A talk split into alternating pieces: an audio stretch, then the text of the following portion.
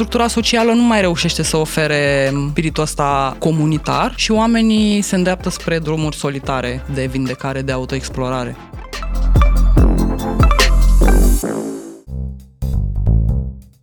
Salut, eu sunt Paul și ce asculți acum este Familiarul Exotic, o emisiune despre oameni și faze produsă de Vice România în colaborare cu Iscoada, o platformă editorială dedicată cercetărilor antropologice și științelor sociale conexe. În episodul pe care îl asculți acum vorbesc cu Raluca Moșescu Bumbac. Sunt în echipa de coordonare a Festivalului de Arte Performative și Arte Conexe, Festivalul de Teatru de Apartament Homefest. În echipa Iscoada sunt de la început, din 2019, de când am gândit proiectul și, mă rog, s-a lansat în 2020, deci are un pic peste un an. Despre noile forme de spiritualitate și ce legătură au ele cu festivalurile de muzică electronică.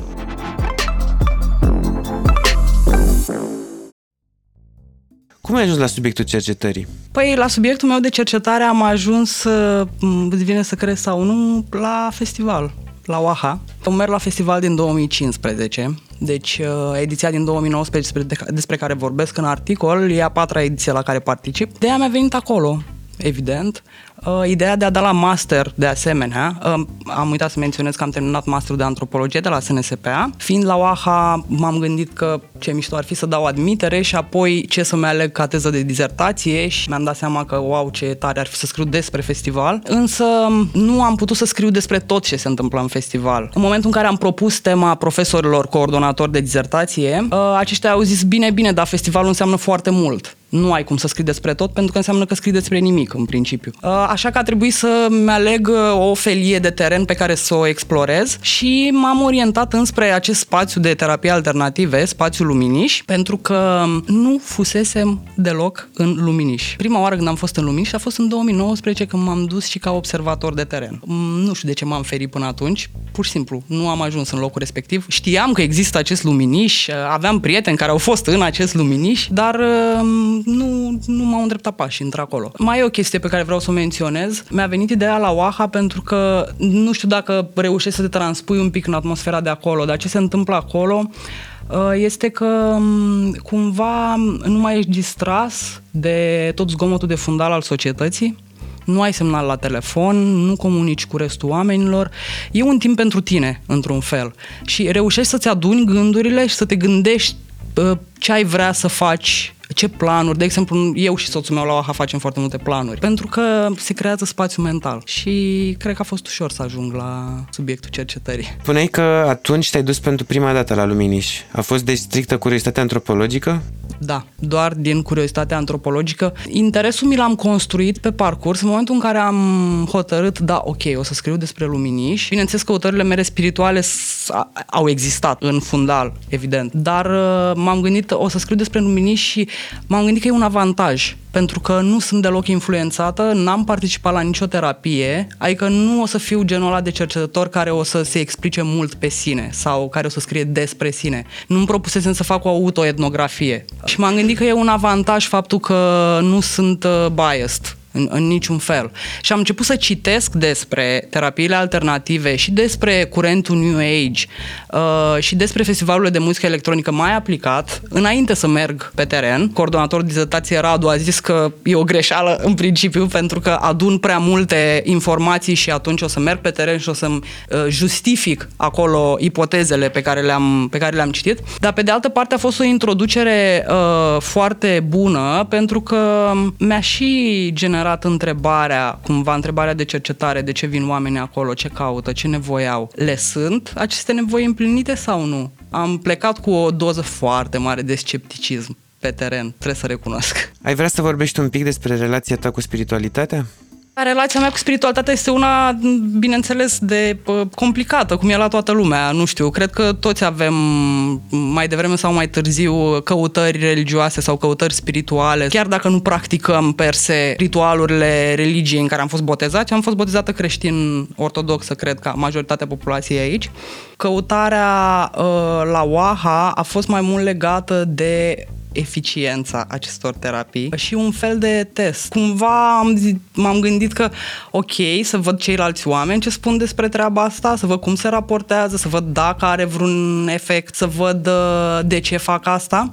Și apoi, ulterior, o să încerc și eu. Apropo, eu n-am participat uh, activ la niciuna dintre sesiuni.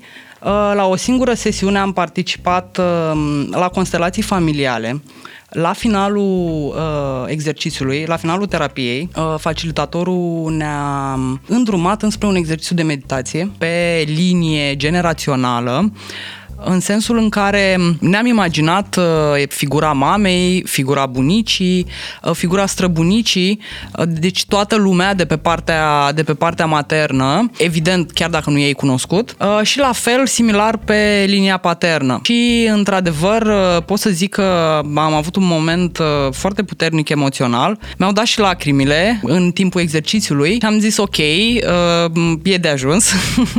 Prefer să mă retrag în cochilia cercetătorului și observatorului și nu o să mai particip uh, de acum încolo, tocmai din dorința asta de a, de a rămâne cât de cât obiectivă, cât de cât. Zic cât de cât pentru că oricum influențabilă și bias eram din prima, pentru că fusesem la festival de foarte multe ori înainte și atunci știam la ce să mă aștept în afara Luminișului, dar tocmai pentru că la Luminiș nu fusesem, am zis că o să păstrez această detașare. În afară de constelațiile familiale, ce alte tipuri de terapie au loc în Luminiș? Terapiile de la Luminiș uh, s-au întins pe parcursul a trei zile din festival. De obicei uh, au, au avut loc în timpul zilei, normal. Luminișul, cum să ți-l descriu eu așa un pic, cât să-ți faci o idee dacă n-ai citit articolul din Iscoada, uh, e un spațiu um, sacru considerat al festivalului, spațiu în care în fiecare an are loc ceremonia de deschidere prezidată de un așa zis șaman care ține un discurs introductiv în care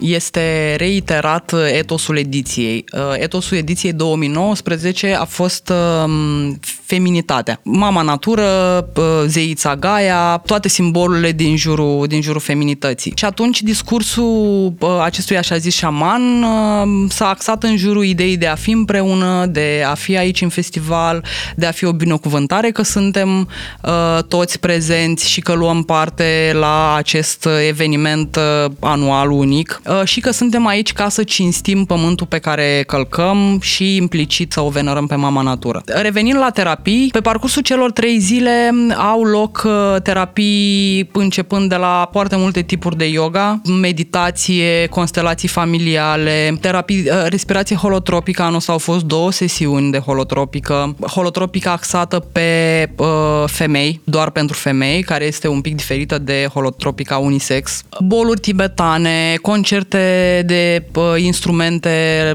bineînțeles la rece. A fost și o sesiune de dreaming. Puteai să dormi în Luminiș. De fapt, ca să fie mai simplu, Luminișul chiar este așezat în mijlocul spațiului de dormit, la corturi. Adică dacă te duci în zona în care lumea își pune cel mai des corturile, e imposibil să nu treci prin Luminiș. Și cum intră oamenii în Luminiș, cum își coboară vocea. E foarte interesant, e ca la bibliotecă așa. Adică restul festivalului e un haos, se aude muzica din toate părțile, nu știi de la ce scenă, se aud oameni, se aud râsete, dar în Luminiș intri ca la biserică.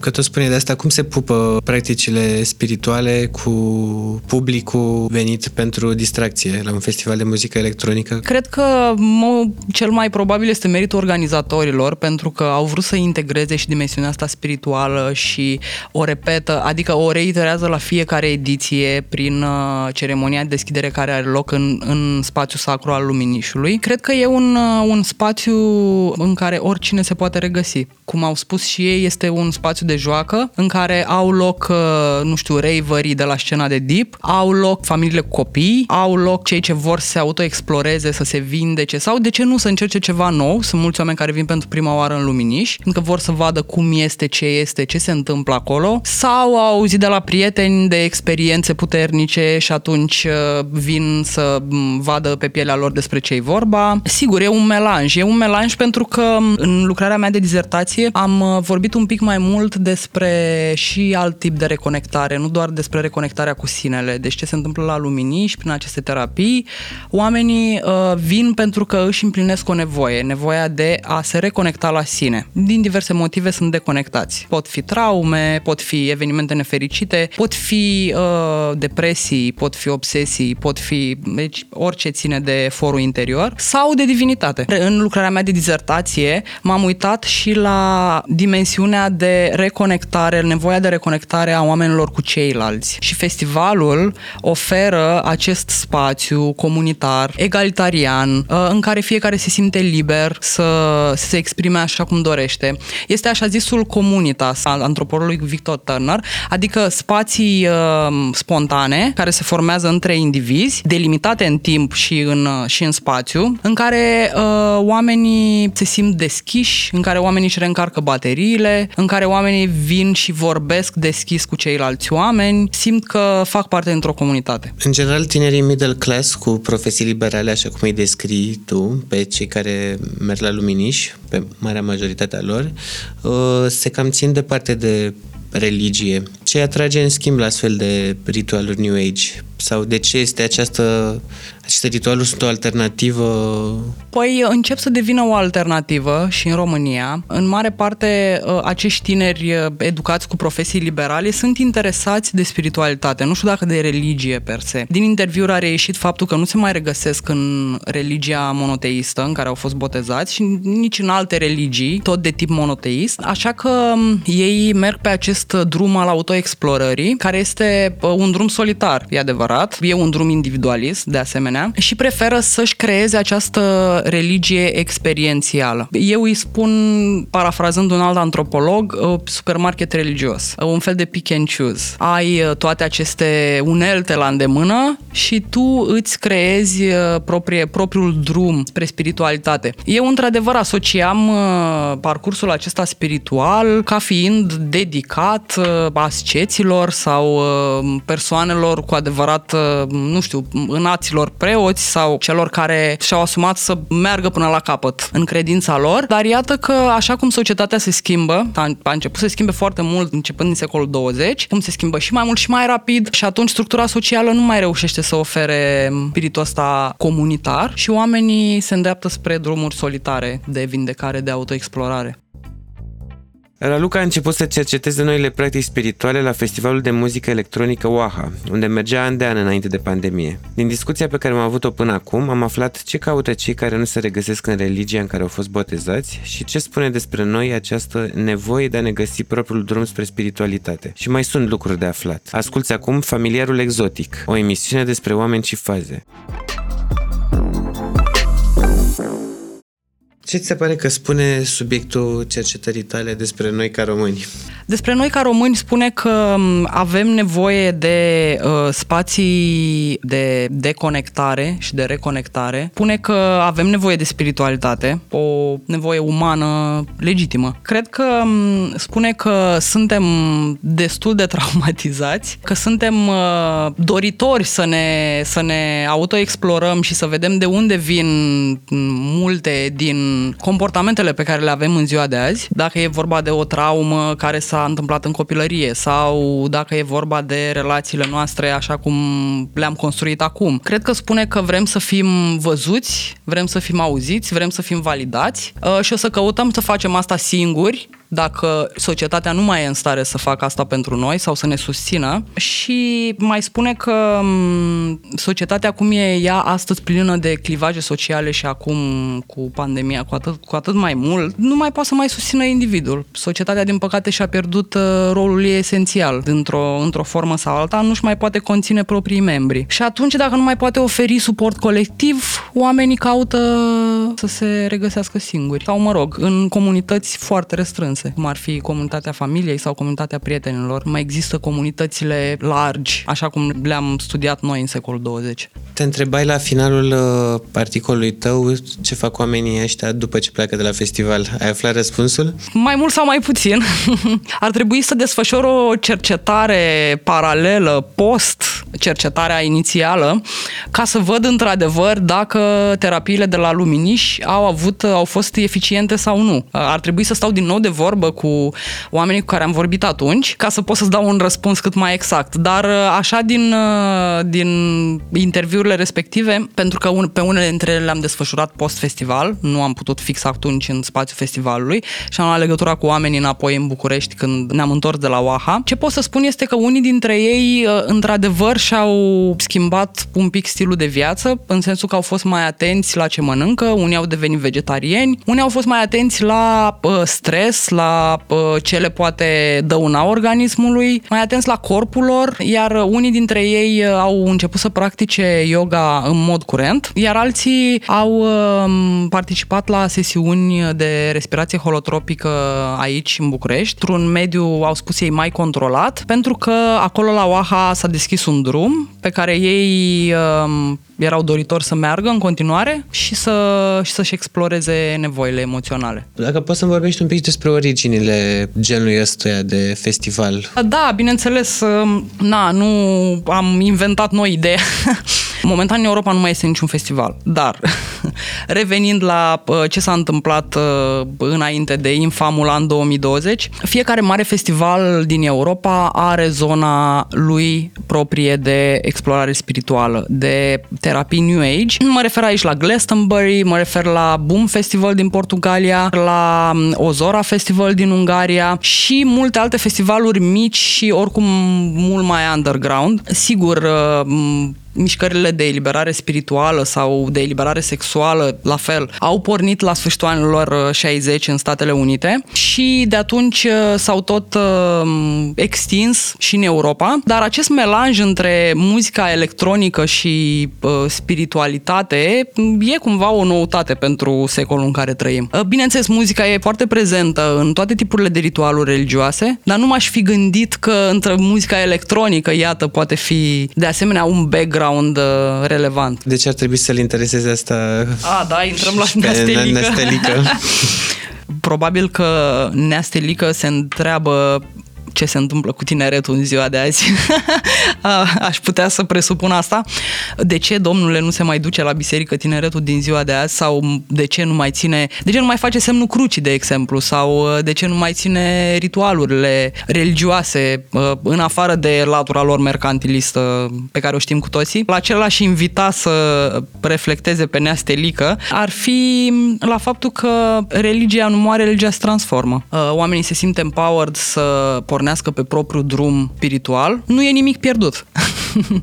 adică, cumva, chiar dacă nu vedem manifestarea religioasă așa cum o reflectă comunitățile religioase ortodoxe, care sunt încă foarte puternice la noi în țară, asta nu înseamnă că nu există. De ce nu se duc totuși oamenii ăștia la terapie? Unii se și duc, într-adevăr, unii se și duc, le fac în paralel. Uh, unele dintre terapii sunt folosite și în psihoterapia clasică. De exemplu, metoda constelațiilor este adoptată de anumiți terapeuți, pentru că e considerată uh, eficientă pe un anumit tip de problematică. Sigur, din punctul meu de vedere, terapiile alternative de genul acesta sunt un fel de shortcut. Adică într-o sesiune de respirație holotropică, nu știu dacă tu ai fost sau ai făcut sau așa, nici eu, dar din ce mi s-a povestit, în timpul unei sesiuni de respirație holotropică, uh, impactul emoțional este atât de puternic că poate echivala cu, nu știu, șase luni de terapie. Ce se manifestă în timpul respirației holotropice are greutatea a foarte multe cuvinte spuse într-un timp foarte lung și e doar uh, pe bază emoțională.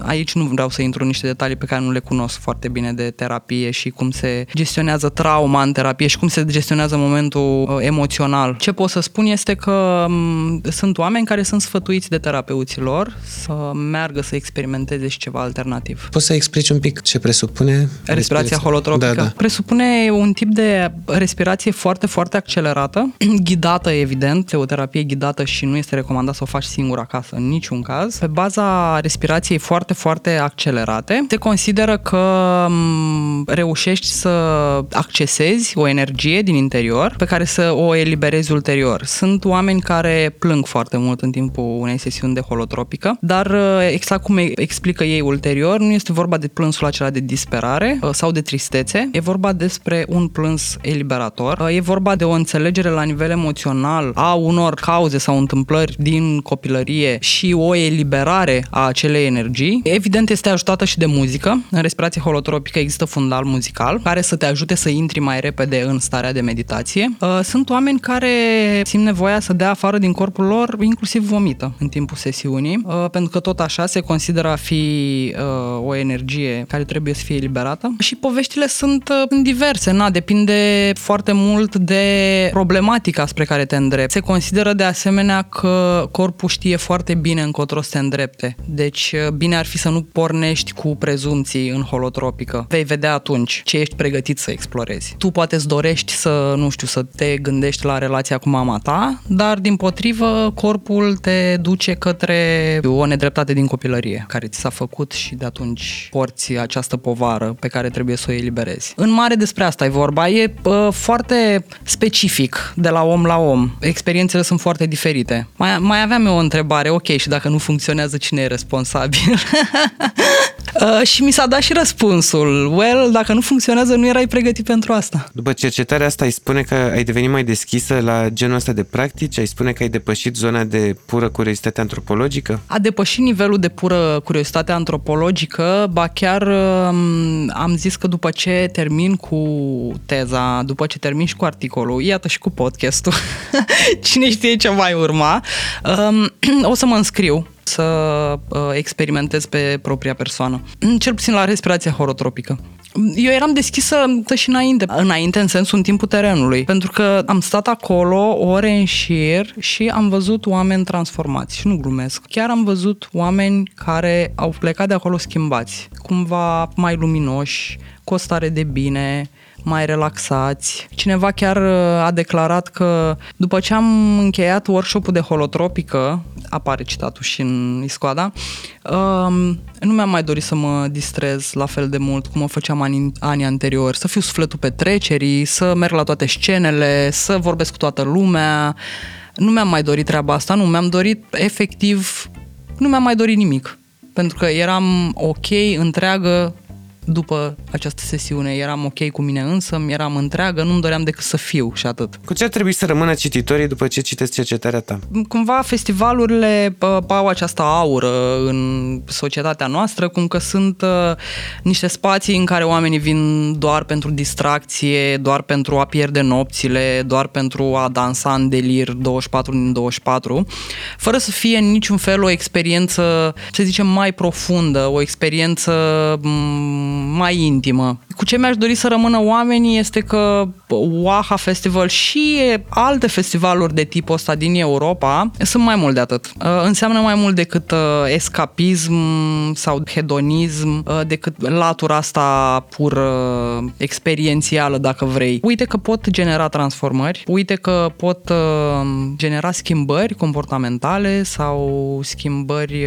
emoționale, pot deschide drumuri spirituale, pot deschide drumuri către autovalidare și sigur, oferă o experiență comunitară și nu e așa? Cum e mai ușor să te, uh, să te explorezi decât într-un cadru al comunității și al apartenenței la o comunitate? Eu sunt Paul, iar familiarul exotic de acum ți-a fost explicat de Raluca Moșescu Bumbac. Dacă vrei să afli și mai multe, îți recomand articolul Religia Sinelui. Sper că ai găsit aici răspunsuri la dileme și că ți-am deschis urechile către curiozități de care n-aveai habar. Acest episod a fost realizat cu sprijinul Laurei Maria Ilie și Ralucei Moșescu Bumbac din echipa Iscoada și Roxandra Pătrașcu Maian și Răzvan Băltărețu din echipa Vice România. Nu în ultimul rând, îți recomand să rămâi pe zonă. În următorul episod vei afla ce presupune munca sexuală dincolo de statistici și stereotipuri.